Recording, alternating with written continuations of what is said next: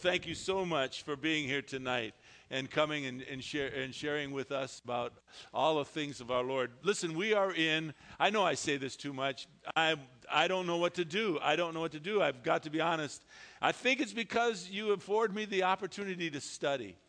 And when you study a, person, a place in Scripture, all of a sudden it becomes more and more and more alive. And, and this this place where we are in Scripture is, is critical for you and me to understand who we are in Christ. Paul is setting a tone. And he's setting a tone for a group of people he's never met. He's writing to these people in Rome. He's going to be there. He longs to be there with them, but he's setting a tone for them so that they might understand who they are. Now, if you you know you've been with us for any length of time, he set a tone that that that takes everyone down to the bare, bare minimum of who they are. He had set a tone so that they, they were laying kind of flat on the ground with nowhere to look but up. Do you remember in chapter 1, verses 18 to 32?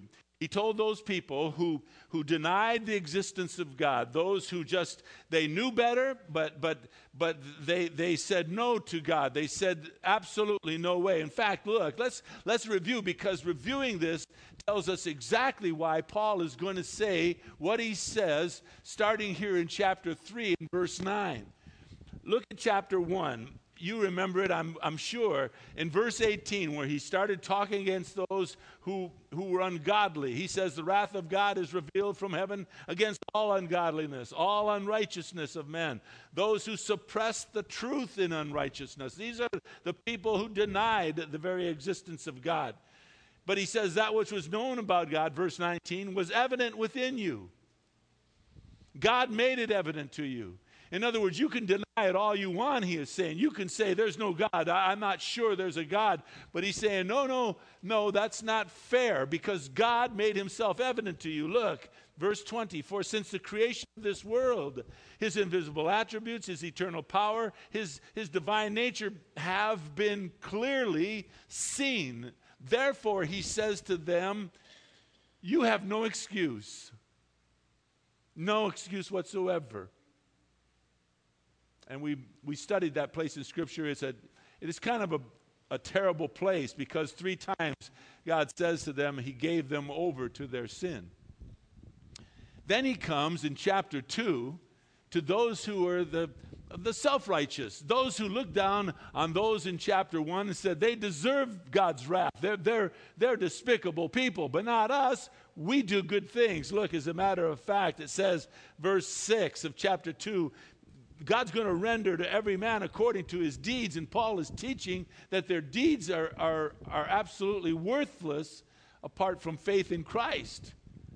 And so, what does he say to these people who, who look down upon those in chapter 1? Look at verse 1 of chapter 2. He says, Therefore, you too, you're without excuse, every one of you.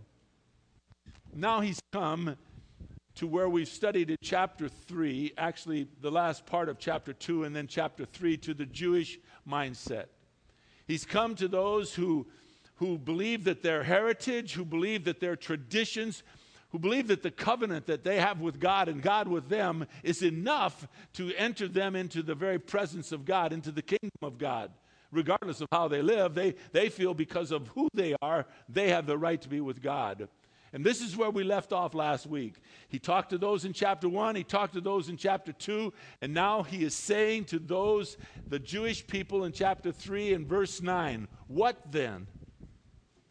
Are we better than they? Note Paul in, includes himself. Another, he is a Jew as well. Are we as Jews better than all the rest because of circumcision and, and, and the, the traditions that we have within, within our faith? No, he says in verse 9, not at all. Not at all. Because he says, we have already charged that both Jew as well as Greek or Gentile, all are under sin. See, that's what Paul is doing.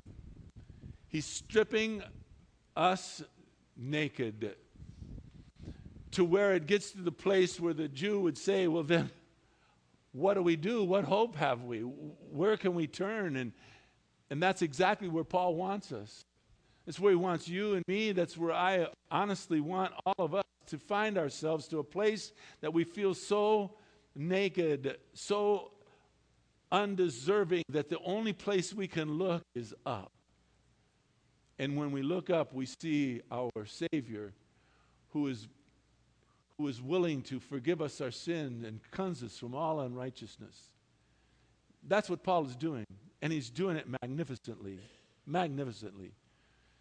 Well, today, what he does is he really not, not only strips us naked, but he really allows us to see that, that we are totally depraved.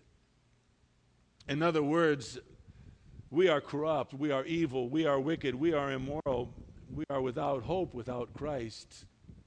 And that's what Anthony said a little while ago. I heard him when he was introducing the song. He's saying, you know, that, that uh, he was lost apart from Jesus Christ. And so I want you to read some of the most harshest words that you'll ever read in Scripture. Paul is writing to the people in Rome, but actually he's writing to you and me. He's writing to this whole world. I intended to read through and study all the way from verse 9 to verse 18, but it is literally impossible, and, and I think you'll thank me in the end. We're going to take it in parts. Read with me first verses 9 through 12. Paul divides this section into three parts, and you'll see. Verse 9 What then? Are we better than they? Not at all. For we have already charged that both Jews and Greeks are all under sin. As it is written, there is none righteous, not even one. There is none who understands. There is none who seeks for God.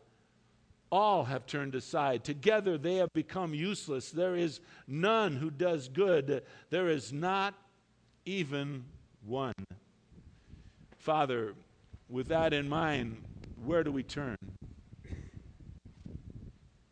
If there's none of us who is righteous, not even one, if there's none of us who understand, none of us who seek for God, what do we do?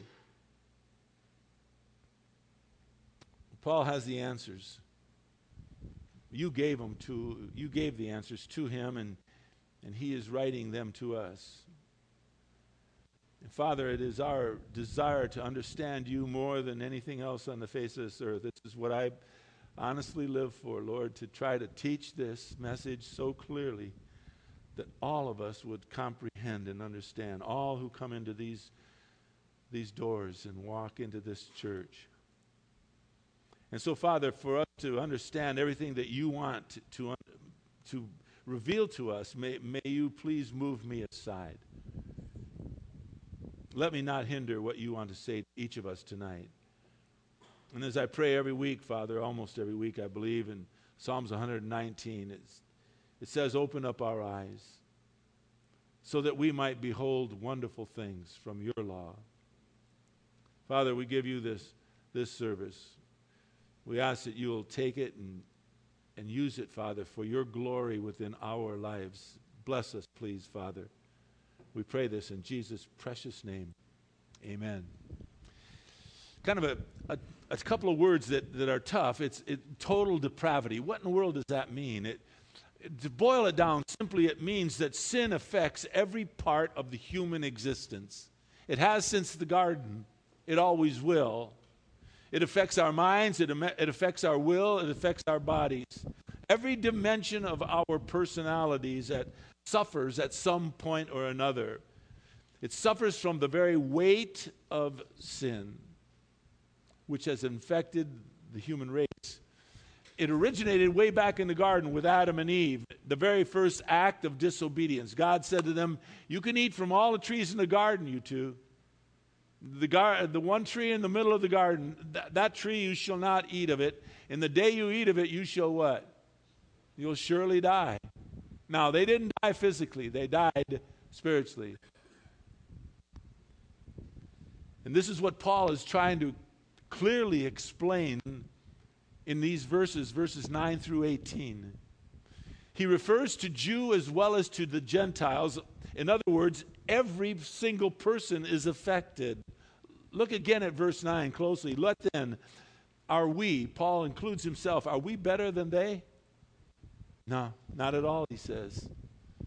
Because we've already charged you that both Jew and Greek, Jew and Gentile, we are all under sin. All of us. So Paul warns that to the Jewish mindset, the, the, the, the covenant that you have with God, the circumcision that, that you have, isn't a circumcision that comes outwardly in the flesh, but rather it comes from within. It comes from within your heart. That's, that's what needs to be changed. So the conclusion eventually, you know, inevitably follows chapters 1, 2, and 3 with verse 9. We are all under sin. I want you to note something. We can't go too quickly. Look, look what Paul says. It's very important about this place. Paul does not say that both Jew and Greek are sinners. No, he has already said they are all sinners in chapters 1, 2, and 3. Paul does say this, though both Jew and Greek are all under sin. That's very important. Being under suggests the idea of being weighed down. It, it, it suggests the idea of being crushed, just the burden, the heaviness of sin. See, it's only when a person comes to the cross for true salvation in Jesus Christ, allowing the blood of Christ to roll the burden of sin off of our backs so that the weight that we are under can be removed. It's the only way that God has given us. Being under the guilt of sin can drive people to terrible things alcohol, drugs, despair, insanity for some, to some, even to the extent of suicide. And we play the game of blaming. We blame our environment, we blame other people, we blame our situation, we blame our society, we blame money. Either we have too much, and that's a burden, like to have it, or we have too little, that's a burden too. And so we have this feeling of guilt. And people want to get rid of this guilty feeling that they have and this world in which we live today. And some spend thousands of dollars in therapy trying to figure out what, why it is that their mother overburdened them and now they feel like that, you know. And more people probe for solutions, and often they end up feeling more guilty when they started out. Why? Well, I'll tell you why. It's simple. Mankind feels guilty because mankind is guilty. That's the bottom line. That's what Paul is saying. The guilt feeling is only a warning signal of the real problem, which is S I N, sin. Sin's the issue. I've come to, to believe that, that guilt is God's call upon people's hearts. I, I, thought and I thought when I came to Christ, I thought that I had it pretty much figured out. I, I knew, and I've said this to you before, I, I, I said that my, my finest trait as a human being before I came to Christ was that nobody had to convince me that I was a sinner. I didn't have to be drugged through that whole issue that I'm better than most. I, I didn't feel that about myself. And I came to Christ because I did not want to go to hell. That's the truth. But what I've, I'm starting to believe is that the guilt that I had of knowing that if I were to die, I would go to hell, that was God calling me, saying, I, I love you. I want you. I, I want you to be one of my children. I think guilt is God's call to repent. Which is why, by the way, Jesus Christ represents and presents the gospel first and the gospel confronts mankind with the reality of their sin. You know that, don't you? The gospel means the good news. The good news is that the Bible offers the way of salvation from sin. And listen now, until a person is confronted until a person is convicted of their sin, until a, a, person repents from their sin, then the gospel has nothing more to offer them. Until we come to the realization that we are sinners in need of a Savior, there is nothing more that the, that the gospel, the good news of Christ, can offer to a person. The gospel, therefore, begins by declaring that all folks are sinful, totally depraved, and that the greatest need in our lives as human beings is to have our sins removed. How? through the trust and belief and faith in our Lord and Savior Jesus Christ, who came to earth to die for our sins, to forgive us of our sins, and to take the guilt that we are under away from us. That's why. That's why the Bible says, and I've said it to you often, and I say it to you for a reason when you ask the Lord for forgiveness, He takes your sin and removes it as far as what? The east is from the west. I guess it doesn't matter. As far as the east is from the west. And then he says, I'll take that sin that you confess to me and I will remember it how long? No more. He wants to take that burden off of us so that we're free. This is a this is a marvelous place in Scripture, and you'll never really truly understand how marvelous it is until you see what Paul is trying to say to us, until he, he weighs us down with this issue of we are totally depraved. What, what hope do I have? And we're laying on the ground and we say, What can I do? And we look up and and hopefully all we see is the cross. That's what Paul, look, look what Paul's going to say after a little while, after he gets through with this whole idea of, of there's none righteous, no, not one, and all that. Look at verse 22 of chapter 3. He says, The righteousness of God comes through faith in Christ Jesus for all who believe. There, there is no distinction. In other words, Paul's saying we're all we're all available. We can all come to the cross. It doesn't matter who you are, it doesn't matter what you've done. It doesn't matter. Faith in Christ has set you free. There's no distinction with God. He wants to save every single soul of us if, we'll come to him. And so the gospel is is critical now, because of, of, of where we are, this guilt that we're under causes Paul to write these words to everyone, by the way, in verses 10 and 11. Look, there is none righteous. How many? No, not even one. None, not even one. There is none who understands. There is none who seeks for God.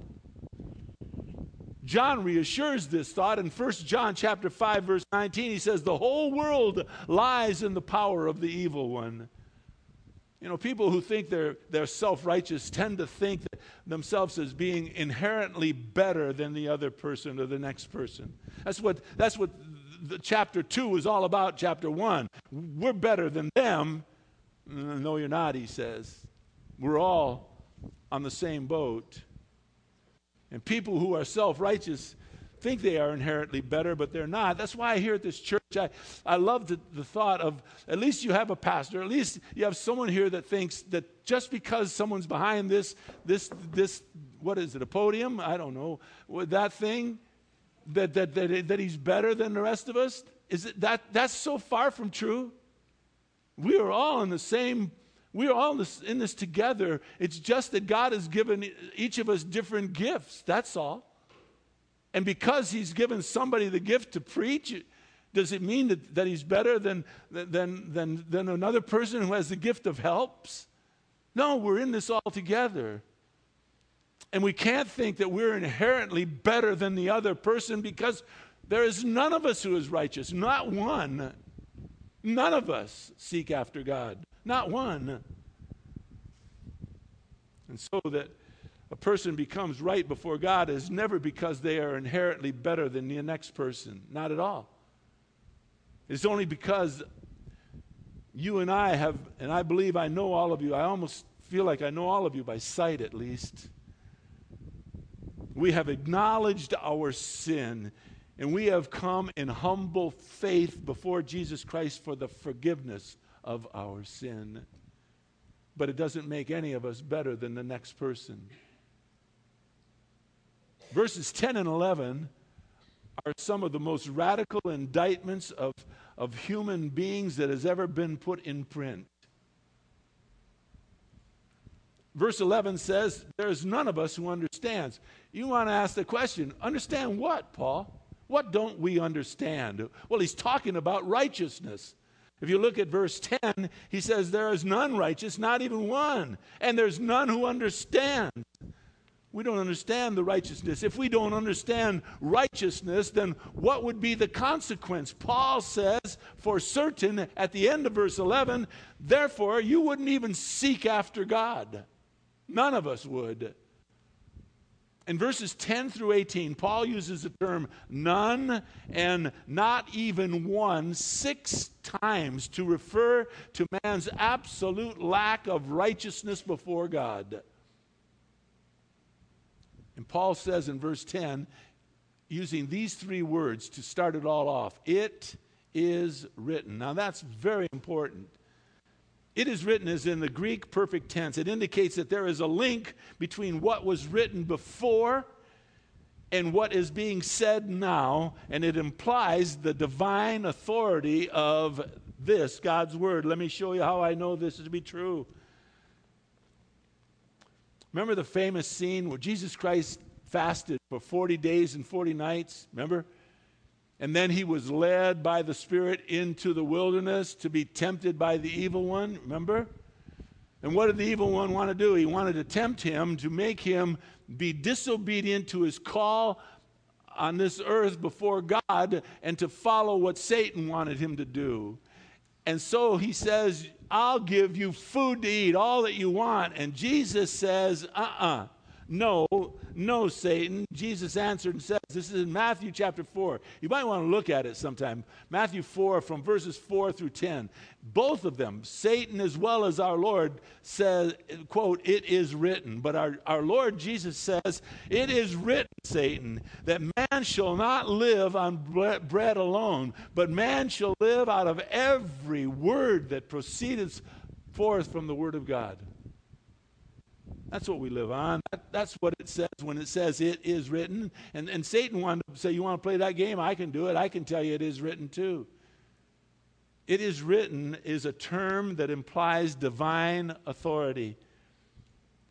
And Paul seems to be saying here in Romans chapter 3, in verse 10, it is written, no one in his natural condition seeks after God. Look again at verses 10 and 11. Verse 10 As it is written, none, there is none righteous, not even one. There is none who understands. There is none who seeks for God. Let's turn that upside down and try to make some sense out of it a little bit more. If no one seeks for God, then they will never understand who God is. And if they ever never understand who God is, then they will never come to a real understanding of righteousness.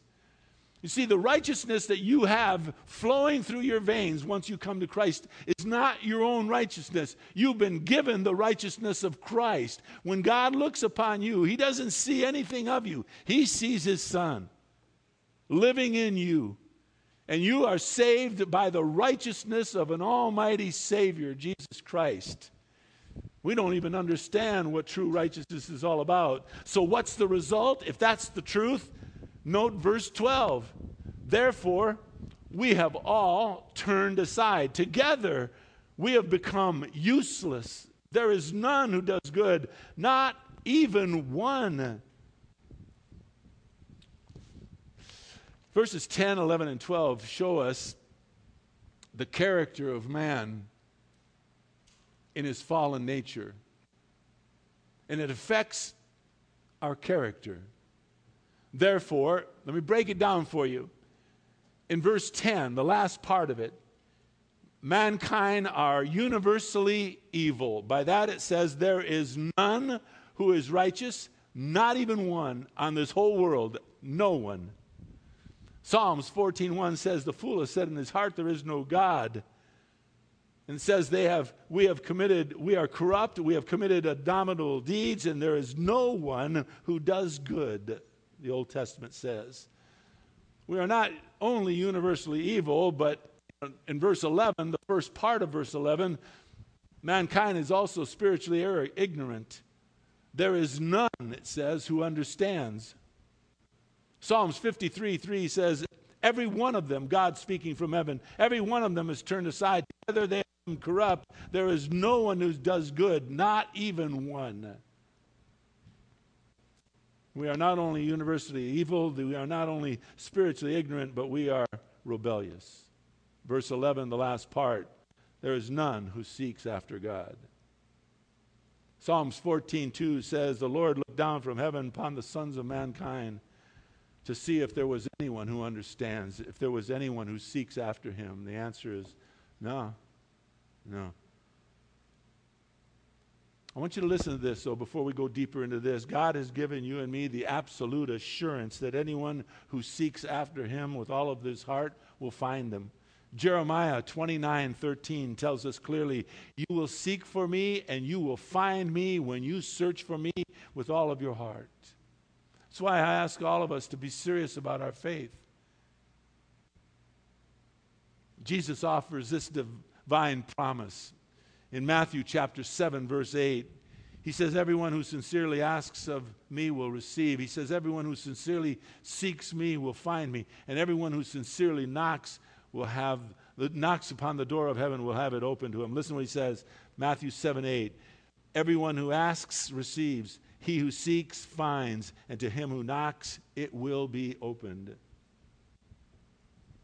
But in this, Paul presents a problem and it is this that the Lord knows that mankind is sinful. Our inclination is not to seek after him. And so he therefore draws us to himself out of his love for us.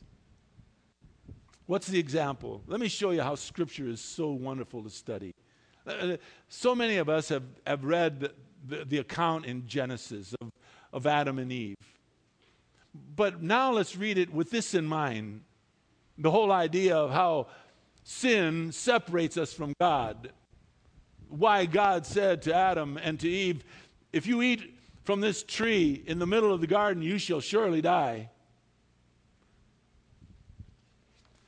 Right after Adam and Eve sinned, in other words, disobeyed God,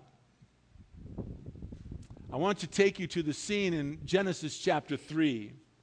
I want you to read it with me, listen to it, and see it from this perspective now. It says in Genesis 3, verse 7, after they had eaten from that fruit, disobeyed God, it says, Then the eyes of both of them were opened. They knew that they were naked, and so they sewed fig leaves together and made themselves loin coverings. They had been naked all along. Why all of a sudden now do they know that they're naked? Well, that's what sin does. Sin makes us look upon ourselves. I want what I want, what I want it. I use this often in, in talking to couples that are about to be married. You know, the greatest, greatest thing you can do in your marriage is to take your eyes off of yourself and humbly care for your wife or your husband. Says then they both of them their eyes were open they knew they were naked so they sewed fig leaves together. Verse 8 and then all of a sudden they heard the sound of the lord god walking in the garden in the cool of the day. And the man and his wife did something. What did they do? They what? They hid from god. Why? They hid from god the very one who gave them everything to supply everything that they ever needed, the one who walked with them hand in hand in the garden, the one who was, was just everything to them, all of a sudden they find themselves hiding from God. It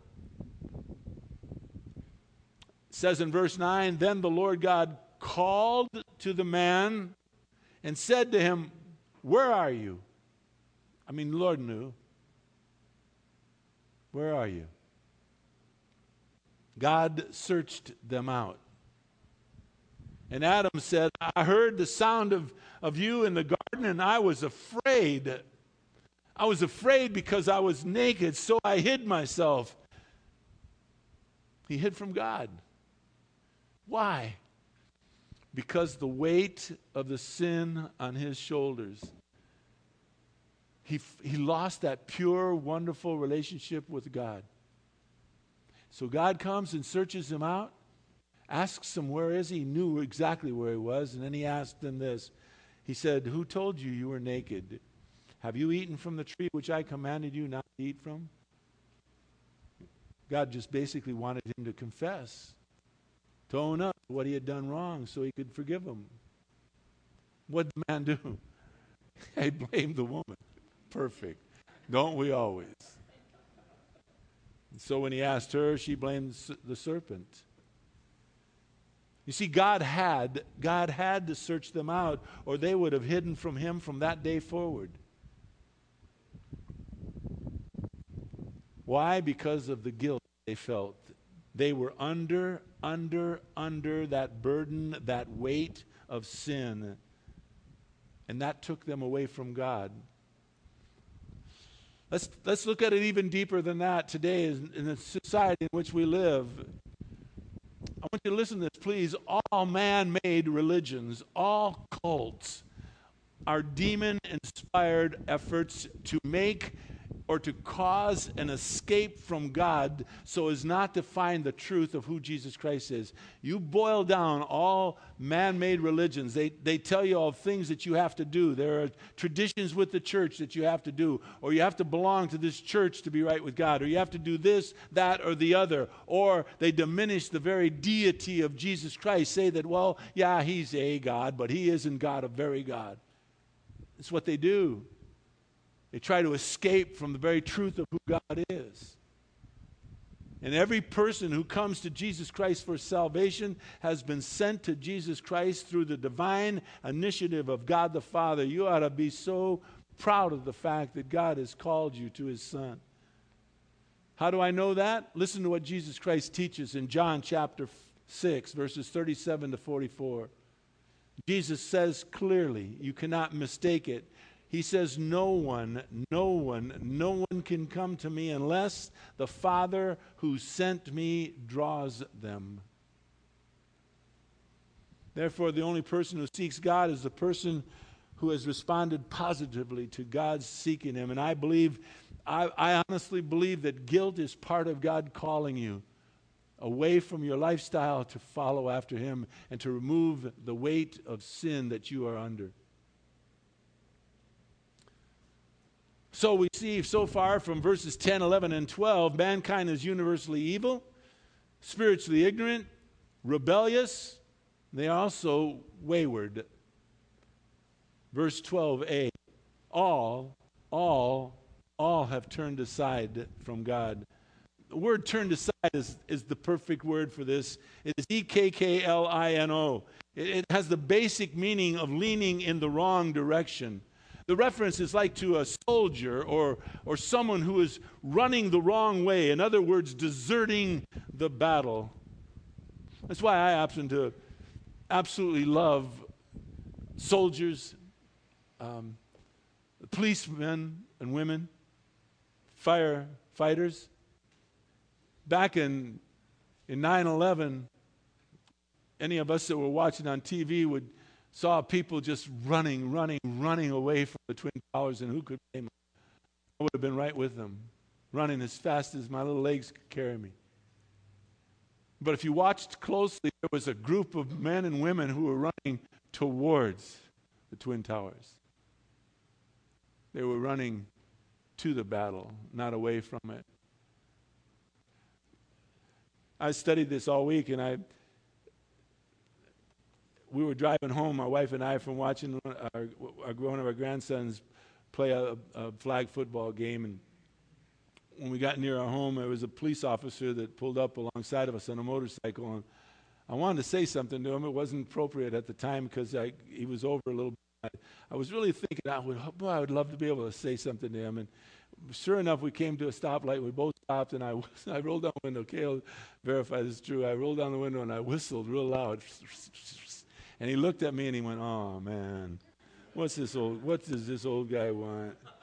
And I yelled, Thank you so much for making this place safer for us to live in. And I saw, and Kay saw, the sweetest smile of a young man that just simply said, Thank you, sir. Thank you. Um, it says here, we have become wayward. All of us have turned aside. In other words, we wrong, we run in the wrong direction. That's why that's why the word repent, when we come to Christ, is critical. You know what the word repent means, do you not? Repent means you're going in this direction away from God, and the Bible says repent. That means to turn and go in the other direction towards Him. Repent, go towards God. Don't become wayward. Isaiah chapter 53, verse 6 says, All of us are like sheep who have gone astray. Each of us has turned to his own way. So we become wayward, but we also become spiritually useless. That's, that's a tough one. Verse 12b, it says, Together, all of us, all fallen mankind have become, it says, useless. The Hebrew, Hebrew equivalent to that Greek word useless is used to describe milk that has turned so sour that you can't drink it it's become unfit for food. You see, apart from the saving relationship of Jesus Christ, a person is spiritually dead, totally unable to produce any fruit. Our lives, apart from Christ, are worthless, useless, Bible says. Finally, the last part of verse 12 mankind has become morally corrupt. It says, There is none who does good, not even one. Does good is a Greek word C H R E S T O T E S. It refers to that which is morally upright and acceptable. When we are measured by God's perfect standard of righteousness, then the natural man, the unbeliever, has absolutely no ability to do anything upright, or good. But as I close, and we are early, which is kind of good. It's kind of good. Because I want to I want you to kind of sit here for a moment and think with me. You, my brothers and my sisters in Christ, you are an amazing human being. You have the power of God flowing through your veins. God has so gifted you and me to do whatever it is that He has called us to do. The beauty of who we are is that we have recognized the fact that we are sinners and we are in desperate need of a Savior. And once we come to that Savior, then we are a child of God. We are forget, forever forgiven. We are forever useful for Him. The reason Paul lays this out before us is so that we would see exactly how wretched we are, so that when we look up, we, we recognize I have nothing to offer God. Well, that's what Paul's going to teach real soon. He's going to say, Yeah, you have nothing. He's done it all for you. He has given you the opportunity to come to Him by faith It's the most beautiful place to be. That's why we have to understand our Bibles. That's why we have to study. That's why it's, it's imperative when we come to church that we just don't play church, but we really find out what is it that's written in here that can set us free. My dearest friend, uh, Kenny Hutchison, teaches always, and I've heard him say it more than a few times. Says the person that reads the Bible and starts feeling good about himself has absolutely no understanding of what he's just read. he, uh, we'll have to get him back here again soon.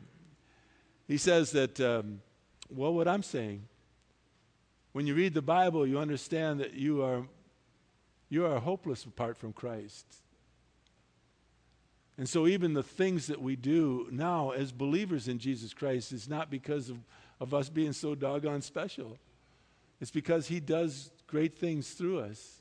At least He wants to. And that's what I want for us as a body of believers. More than anything, I want for you to understand who you are in Christ.